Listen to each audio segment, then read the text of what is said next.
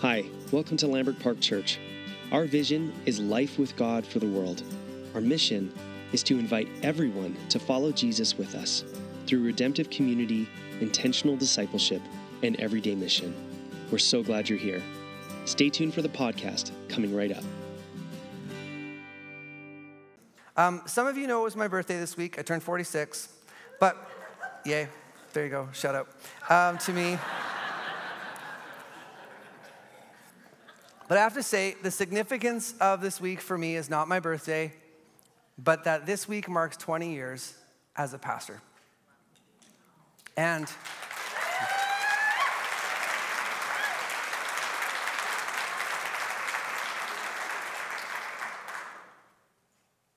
I'll take your prayers.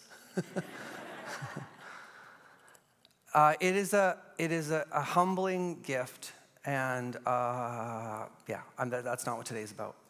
Um, but through all these years, one verse in the second chapter of the book of Acts has captured me as an essential guide for every Christian in every church in every age, as a vital distillation of God's vision and invitation for the church. And in that, a window into God's desire for us and for you and for me personally. So I'm just going to read this one verse for us. Don't normally preach on just one verse, but today that's what's going to be. And then we'll dig into it. So if you have a Bible or a Bible app, uh, if you don't, we have a bookshelf just outside the door. Go grab one. You're welcome to steal a Bible, take a Bible. It's not stealing if we've said you can take it. Acts chapter 2. So after the Gospels in the New Testament, Matthew, Mark, Luke, John, Acts chapter 2, verse 24. If you own a Bible highlighter, this is a great verse to highlight. Acts 2:42, I'm reading from the NIV. It says, "They devoted themselves to the apostles' teaching and to fellowship, to the breaking of bread and to prayer." That verse might not be your favorite verse. I bet nobody has it tattooed on their arm. Come on, some of you, no, you don't. Uh, this is not a verse that necessarily sounds that inspiring, but it's a verse that I am drawn back to all the time as a pastor, as a Christian, but especially as we come to moments like this, September, when we regather for another year and invite others to join us. Um, in truth, it's a verse that has deeply formed this church for decades. And some of you who've been around here for decades would know uh, because this was a verse that Tom Cowan, who led, taught, and pastored Lambrick for 23 years, absolutely loved. And he was my first pastor because I was a part of this church when I was a little kid. Um, not that I was ever in the room and heard Tom preach when I was a kid. But I am a proud owner of a series of cassette tapes. and I do actually own an old school Walkman, it's in my office. I am a proud owner of a series of cassette tapes of Tom Cowan teaching Acts 2:42 in like an 8-week series in 1977, the year I was born, at Christian Community Church, which he pastored in Calgary before he came to this church, and my parents were a part of that church, so that's why somehow we have it. What's all the fuss about this verse? Simply put, this one verse describes God's vision for the church in every age which is important for us to grasp and come back to often for me as much as for you. And I say me because I'm amazed how often people say to me, often men specifically, so what's your vision for Lambrick? Happens to me, especially in the summer when I'm maybe away, run into somebody, I'm at summer camp, someone hears what I do, so what's your vision for your church? I always find it really weird as though the future and flourishing of Lambrick is hinged on some unique vision that I bring. Always a bit baffled. Not because I don't have vision or am not a visionary leader. I think we all have vision. I am. But the vision isn't anything about me, it's Jesus. Our calling, the calling of every church, if we are to call ourselves a church, is to live into the vision of Jesus. Personally, and together, which means seeking to know and trust and follow Jesus this year and always, personally together. That through us, as we follow Jesus, God's kingdom would come, God's will would be done wherever we are. In ways that would change things. This is the vision that must always be at the forefront and the center of our life as a church and the life of every Christian. A vision that Acts 2 invites us to live into and run after. Not that Acts 2:42 is some inspiring verse, it's not. I can think of many other verses that might be. But the grace of this verse is this, and this is at the heart of everything I want to say today. Acts 2:42 is the verse that tells us the way. The way to experiencing God's inspiring grace. The way to experience God's stirring in our lives, in our hearts, in our minds, in our community. The way to experience God's life, which is what all of us long for. You would not be here today if you did not long for God's life, right? To experience God's empowering presence, to experience God's renewing ministry, God's life giving voice, not just to be religious and have some practices, but to experience God's soul restoring revelation, to know the voice of Jesus in your daily life and to live in response to Him, to be led, to be taught, to be empowered by God. And not just once or just once in a while, but as the defining reality of our lives. But what does that look like? What does that mean this side of the death, resurrection, and specifically ascension of Jesus, right? If you know the Gospels, Jesus came, entered into the world, took on flesh, walked with men and women, revealed the Father through all that he did, through all that he said, went to the cross, gave his life as an atoning sacrifice for the sin of the world, was raised from the grave, conquering sin and death, revealed himself to his followers, and then ascended to the right hand of the Father. What does it look like to be a follower of Jesus, to live out a pursuit of Him today. Because to be a Christian is not simply to be a believer and go about your life, or a really good believer and go about your life, but to be a disciple, a follower of Jesus. That's what Jesus calls us to again and again in the Gospels. Matthew 4 19, another one of my favorite verses. Jesus says, to a bunch of fishermen, Come, follow me, and I will make you fishers of men and women. I will draw you into my life for the world. I will make you vessels of my life to others. And that's what he did, right? Turned their lives upside down, and the impact swelled out to the world around them. And in case we think this is limited to the days of Jesus' incarnation, we hear it again in the final scene, the final verses of the Gospel of Matthew, and what's known as the Great Commission. Many of us know it. Matthew 28, 19 to 20. After the death and resurrection of Jesus, just days before the ascension, Jesus commissioned the apostles, saying, Go and make disciples of all nations, baptizing them in the name of the Father and of the Son and of the Holy Spirit, and teaching them to obey everything I have commanded you. And yet, what does that look like today, here, now? What does this look like when Jesus is no longer with us as he once was?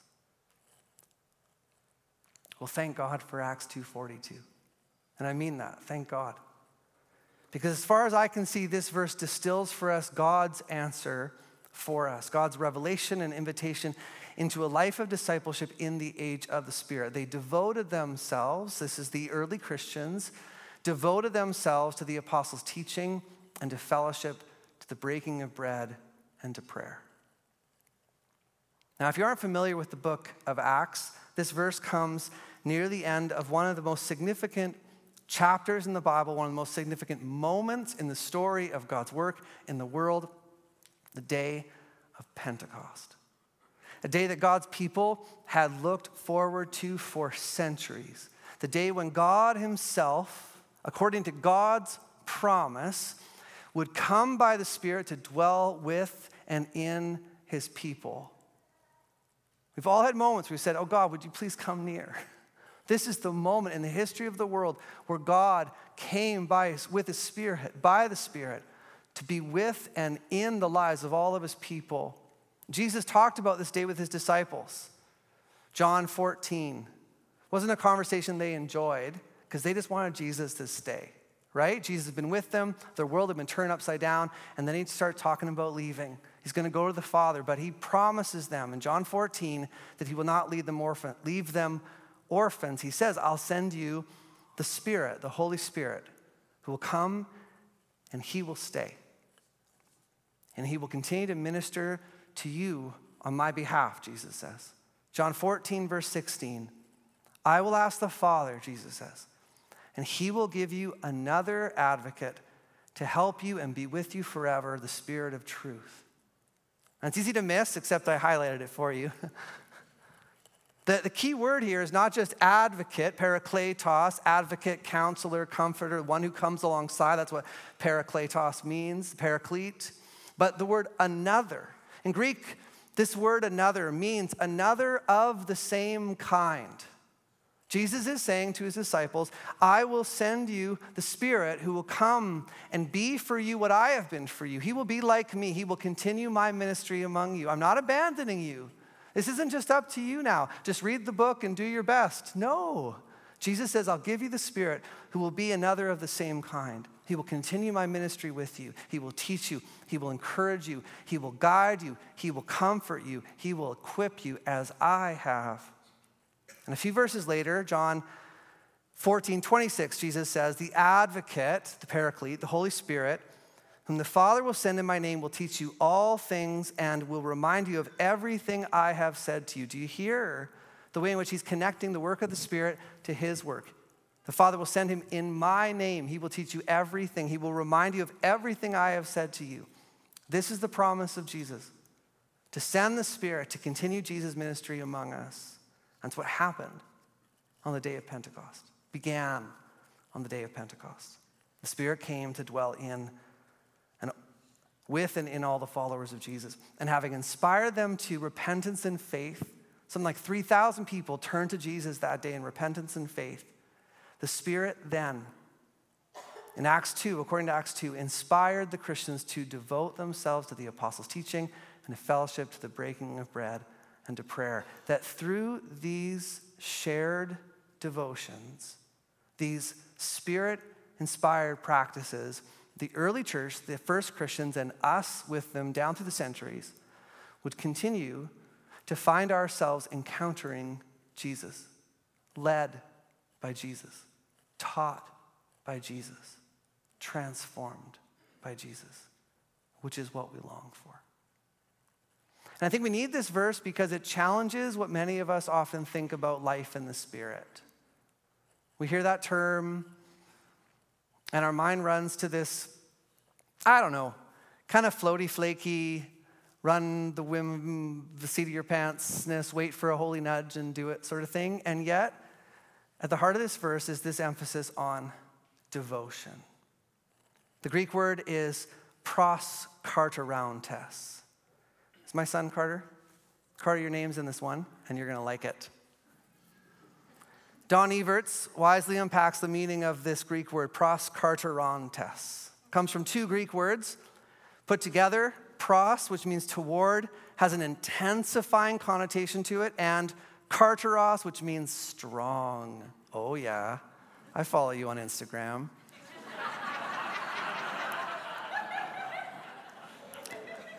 Don Everts continues, sorry. It literally means being strong toward. They devoted themselves. They were strong toward. Pros counterotas, pros carterountas carries the connotation of continually continuing steadfastly in something. It's often translated persevere. So, not just strong into something for a moment, but ongoing. They were strong toward.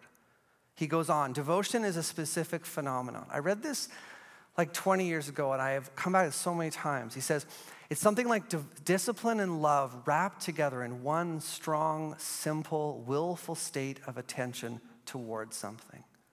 It's meaningful that this is the first word used to describe the early church after they were reborn, filled with the Spirit. They didn't just pledge, They didn't just turn to Jesus, repentance and faith, and pledge to follow their own now redeemed hearts. They didn't turn to Jesus in repentance and faith and, and then hope to act whenever holy desire would move them. They didn't turn to Jesus in repentance and faith and then run off to do the works of the kingdom. No, they devoted themselves under the inspiration of the Spirit. They devoted themselves to the things of the Spirit, to the devotions of the Spirit. Which, among other things, tells us that life with Jesus, a life that is alive with Jesus, requires some real commitments. Some very real, deep, defining commitments, being strong toward a few things. Doesn't come about primarily or simply through an inspiring moment of inspiration or a lot of good intentions or just some hope. Ah, I really hope this year to meet Jesus, experience Jesus. Or an aim to simply be alert and attentive to holy desire. I'll be honest, I've tried all of those over the years and they have not borne fruit, at least not for long. Until I've realized again in my life as a disciple of Jesus that some things are too important too vital to simply leave up to spontaneous desire. I want to linger there for a second because it happens to all of us. We are so, we naturally, in this day and age, we so don't want to do anything unless it is exactly what our heart most wants in that moment, right? And so anything that smacks of discipline, well, that's not, that's not life in the spirit, we think. No, when God is moving, we, we pursue God is what you do when your heart is stirred. But the more you live in this life and understand your own heart, you will realize that some things are too important, too vital to simply leave up to spontaneous desire. That the Spirit Himself understands the waffling of our hearts, the ups and downs of our moods, our bodies, our everything and the Spirit invites us, knowing that about us, invites us to devote ourselves to a particular way of life, to learn together a way of living our daily lives that will keep us constantly, in and through all the ups and downs, keep us in touch with the ministry and the life of Jesus today. Amen. Let's receive that.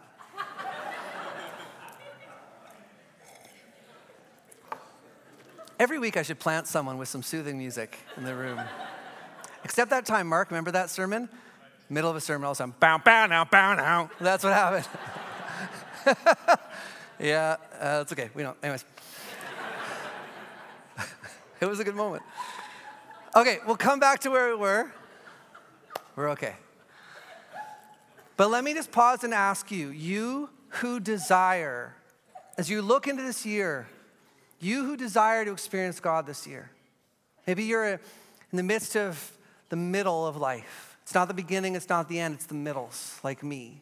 And this year is not that much different to last year, and your responsibilities are not changing that much. It's just you're continuing forward. And you look at this and you think, I so want to know Jesus this year. I want to experience God. I want to hear his voice. I want to know his presence. I want to follow his leading. Maybe you are in a different chapter of life. Maybe it's all new things. Maybe you're here as a new student at Camosun or at starting a new chapter at UVic or just getting back into grade 11, whatever it is. In the midst of that, are you finding your heart saying, I want Jesus this year? I want to experience God. I want to know his voice. I want to be led and taught and empowered by God. Not just once, not just once in a while, but as the defining reality of my life. Let me ask you, what are you choosing to be strong toward? What are you devoting yourself to? Because you are. This isn't about starting to do your devotions. We all have devotions. We all have things that our life is, our life is anchored toward, centered in. We all do. So, what are you devoted to? What in your life occupies something like discipline and love wrapped together into one strong, simple, willful state of attention towards something or someone? Because, let it be said, it is impossible to be, to be devoted to everything, right? Or even just many things. Because if everything's on the top, nothing is. It's just the shelf. where you're trying to do life and you will follow the whims of what your affection, your desire, your fatigue, your laziness, your interest will take you that day. And, and here's my aim in this moment my aim is not to guilt anyone for misplaced devotions or lack of holy devotion. Truth is, this is the reality for all of us, and God knows this about us. And so, in His grace, in Acts 2:42, He proclaims the gospel to us, good news to us, inviting us into the grace of God's better desires, inviting us into the grace of the devotions that God gives life through, the things that the Spirit is committed to. And my aim this morning is, is that, is to announce to you or to remind you this grace, the good news that the door is open to you. The door of God's life is open to you in Jesus by the Spirit through repentance and faith. A life lived in the intimacy and empowering presence of Jesus is available to all of us through repentance and faith and learning together to live in spirit taught devotion. This invitation is not dependent on your already being pretty naturally holy, because you're not, uh, or pretty naturally serious or, or disciplined. A life, this life described in this verse is not solely available to people who have a certain temperament or social makeup or previous experience. Are you a monotasker or a multitasker or none of those? No, the Spirit invites all of us all of us to embrace and learn a life of devotion, allowing the devotions of the Spirit to reorder our days and in time to reorder our hearts and our minds, our thoughts, and our lives. In a way, in Acts 2:42, the Spirit is simply echoing the invitation of Jesus to all of us, come follow me. It looks like something. It can. Come follow me and I will make you fishers of men and women. I will draw you into my life on earth, as I have for so many before. I can for you. All right, so let's talk for a few minutes about the four devotions that are named here. Acts 2:42, they devoted themselves to the apostles' teaching and to fellowship, to the breaking of bread and to prayer. There's so much that could be said here. I've spoken on each of these individually before in some way. And today I want to simply explore three vital, vital right, realities about all of these. First, I think it's really helpful to know that none of these devotions were new in the moment of Acts 2:42. As one writer explains, these are all things that Jesus had explicitly called his followers to be about in the days of his incarnation. If you know the Gospels, think about the journey of the disciples, of Peter and others with Jesus. From day one for them, being a disciple of Jesus meant learning from Jesus. What was the title they had for him? Rabbi. Jesus was their teacher. From day one, being a disciple of Jesus meant learning from Jesus, acknowledging that they in themselves did not understand everything rightly or perfectly, but that Jesus did. That Jesus knew and knows better, that he is the wise one, he is the wise rabbi whom we need to learn from. And so, for them, being a disciple meant submitting their minds, their thoughts, their ideas, their convictions, their truth to Jesus. Their sense of making, their way of making sense of the world and themselves and God and how all this works to Jesus, that they might learn the truth from Jesus himself. And so it's no surprise that discipleship following Jesus in the age of the Spirit involves and requires being devoted to the apostles' teaching, trusting that this is where and how Jesus, by the Spirit, will continue to encounter, teach, lead, and transform us. Similarly, fellowship. This is yet another undeniable dynamic of following Jesus in the days of his incarnation. From day one, being a disciple of Jesus meant following Jesus in the company of others. As difficult and challenging as that was at times, right? Some of us think, ah, oh, church is so complicated. I can't find a church where the people don't drive me crazy. Neither could Jesus' first disciples, right? Read the Gospels, pay attention. They did not always like each other. They would not have gone to the same book club. Some of them didn't want to read books. They were wired so differently. Some of them were the activists. Let's do this. Let's go rally them. Some were like, slow down. We just need time to be still and listen. And some of them wanted to binge watch shows. Some people never do that. Like this, the disciples were not the perfect gang of besties. They were all attached to Jesus. And Jesus' intention was that their journey of following him would be shoulder to shoulder with one another. That sometimes it takes being shoulder to shoulder. Often, in the wisdom of God, it takes being shoulder to shoulder with others to truly learn the things we need to learn. Some of us have heard great sermons about forgiveness, about whatever, and then we sit beside that person again and we know our heart has not truly learned it. Right? This has been God's intention. Incarnation. God's work requires people shoulder to shoulder with us. This is what it was for the first disciples. This is what it is for us today. We are called to devote ourselves to fellowship, trusting that this is where and how Jesus, by the Spirit, will continue to encounter, teach, lead, and transform us. Similar to the breaking of bread.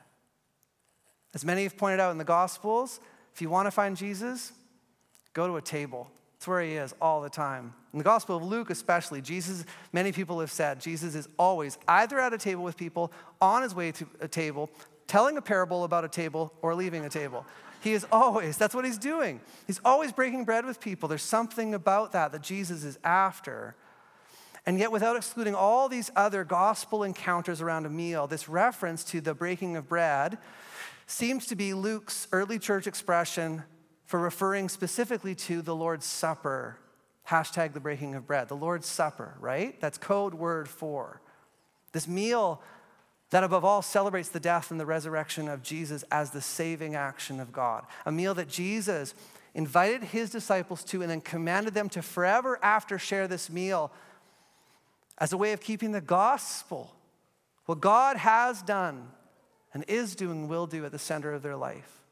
So, not surprisingly, discipleship today in the age of the Spirit involves being devoted to the breaking of bread, sharing in this meal together as a way of keeping the gospel at the center of our life, trusting that this is where and how Jesus, by the Spirit, will continue to encounter, teach, lead, and transform us. Fourth, prayer. All the Gospels show it again and again in different ways. Jesus, at the center of his life, was this intimacy with the Father experienced in prayer. You read the Gospel of Matthew, and continually you find Jesus. They wake up in the morning, where's Jesus? He's off seeking the Father. In the Gospel of Luke, we get taken into some of those prayers. The Gospel of John, we get taken into some of those prayers. It was so central to his life that his disciples, at some point in the journey, said to Jesus explicitly, Jesus, would you teach us to pray? Why? Because they knew Jesus' life made no sense apart from his intimacy and dependence upon the Father expressed through prayer. And so they said, Jesus, teach us to pray. And he did. And so, not surprisingly, discipleship today in the age of the Spirit involves being devoted to prayer, trusting that this is where and how Jesus, by his Spirit, will continue to encounter, lead, teach, and transform us which is the second point. Not only are the four devotions of Acts 2:42 a continuation of the discipleship priorities of Jesus, but by the grace of God's sovereignty, they are each places, practices where Jesus is to be found and experienced today. My phone is ringing. Is that like my dad calling me? Oh, it's a scam call. Last Sunday, uh, in the close of our series in the Psalms of Ascent, Dr. Curtis Harder, I love saying that, Curtis, made a brief reference to the temple in Jerusalem under the Old Covenant as the place where God had chosen to dwell, right? God, God's presence cannot be contained by one building, one space. And yet, in the mystery of God's wisdom, God chose to make his presence uniquely known to his people in the temple in Jerusalem. There they could come and offer their sacrifices. There they could come and know God. And in a wonderful turn of phrase, Curtis said, God had GPS coordinates. I'm sure we've all had moments in our lives where we wish that was the case today. Right? But here's the surprising grace of Acts 2:42. God still has GPS coordinates. there are still places where Jesus is most often to be found, where God is still to be found among us, where Jesus shows up, has chosen to make himself available and known, where God is to be encountered, where Jesus now by the Spirit continues to teach and encounter, lead, and transform us. That's what the four devotions are all about. They are not an end in themselves, as in good Christians do their devotions, good Christians read their Bible. No, they are what our heart longs for. They are habits worthy of our devotion because they are the place where we are invited to encounter our rescuing, saving God. They are the ways, the way to experience God's life, the place, the practice, the habits that God inhabits. Reflecting on this, I woke up yesterday morning with this phrase in my head that seemed to distill this for me. I've referenced this once before. It comes from a line from an episode, a podcast episode of Curt, from Curt Thompson's podcast, Being Known. He talks about the wisdom of putting yourself in the path of oncoming grace. And not just once, but again and again, day after day for a lifetime. And this, for me, is a brilliant distillation of the, what the four devotions are all about choosing to orient our days, our daily lives, around putting ourselves in the path of oncoming grace. Some of us have a great conflict between what we long for and what we do. We long to experience God's grace, His life, His voice, but we live our lives running after everything else. Oh, I really hope while I enter, center my life over here and do all this that I will experience God's grace. I, I, some of you are new students at UVic are coming back, and I just keep thinking, can you imagine if word got out that the best teacher in the world, it's Jesus, if the best teacher in the world was g- visiting UVic this year or Camosun, and he was going to teach a class in a certain building. I wanted to make up a name I, or think of a name that I could remember, but I can't. Isn't there a, a building called like Bob something? Bob Wright. Okay, there you go. He's going to teach there. He's going to teach every day, 7:30 class. And, and this, this class will change your life over time if you show up again and again. Can you imagine how ridiculous it would be to never show up and just hope, oh man, I really hope I run across him on the path today? Just go to class. He's there, he's available. Put yourself in the path of oncoming grace. That's what we're doing right now. That's what this is. That's why we gather as a church. We have devoted ourselves together. That's what we're doing to the apostles' teaching, to fellowship, to breaking of bread, though not today, and to prayer. Putting ourselves in the path of oncoming grace, not just hoping that somehow, somewhere, this week, this fall, this year, we might find ourselves encountering Jesus, hearing his voice, experiencing his ministry, but choosing in obedience to the Spirit to meet God in the places that he has said that he dwells in, which is in his word, in his community, at the table, and in prayer, as the early church models for us. Which leads me to my last thought, my last reflection on all this. And it's simple, and I love this. It's been a gift to me. It's that the life of devotion, this life of devotion was something that the Christians in the early church didn't just get and do, but had to learn from others. From the Spirit, yes, but in and through the companionship of others who were themselves devoted to the apostles' teaching, to fellowship, the breaking of bread, and to prayer. It wasn't something they automatically got. So if you're sitting here today thinking, oh, I want that, but I'm no good at that, friends, everyone has to learn this. Everyone has to learn this, and everyone can. For them, it meant at the outset learning this from explicitly the apostles who'd been with Jesus for these years and had lived this way. And then over time, as their own lives came to be defined by these fruitful de- devotions, they began to apprentice others in these ways, being devoted to the apostles' teaching and fellowship, the breaking of bread and prayer.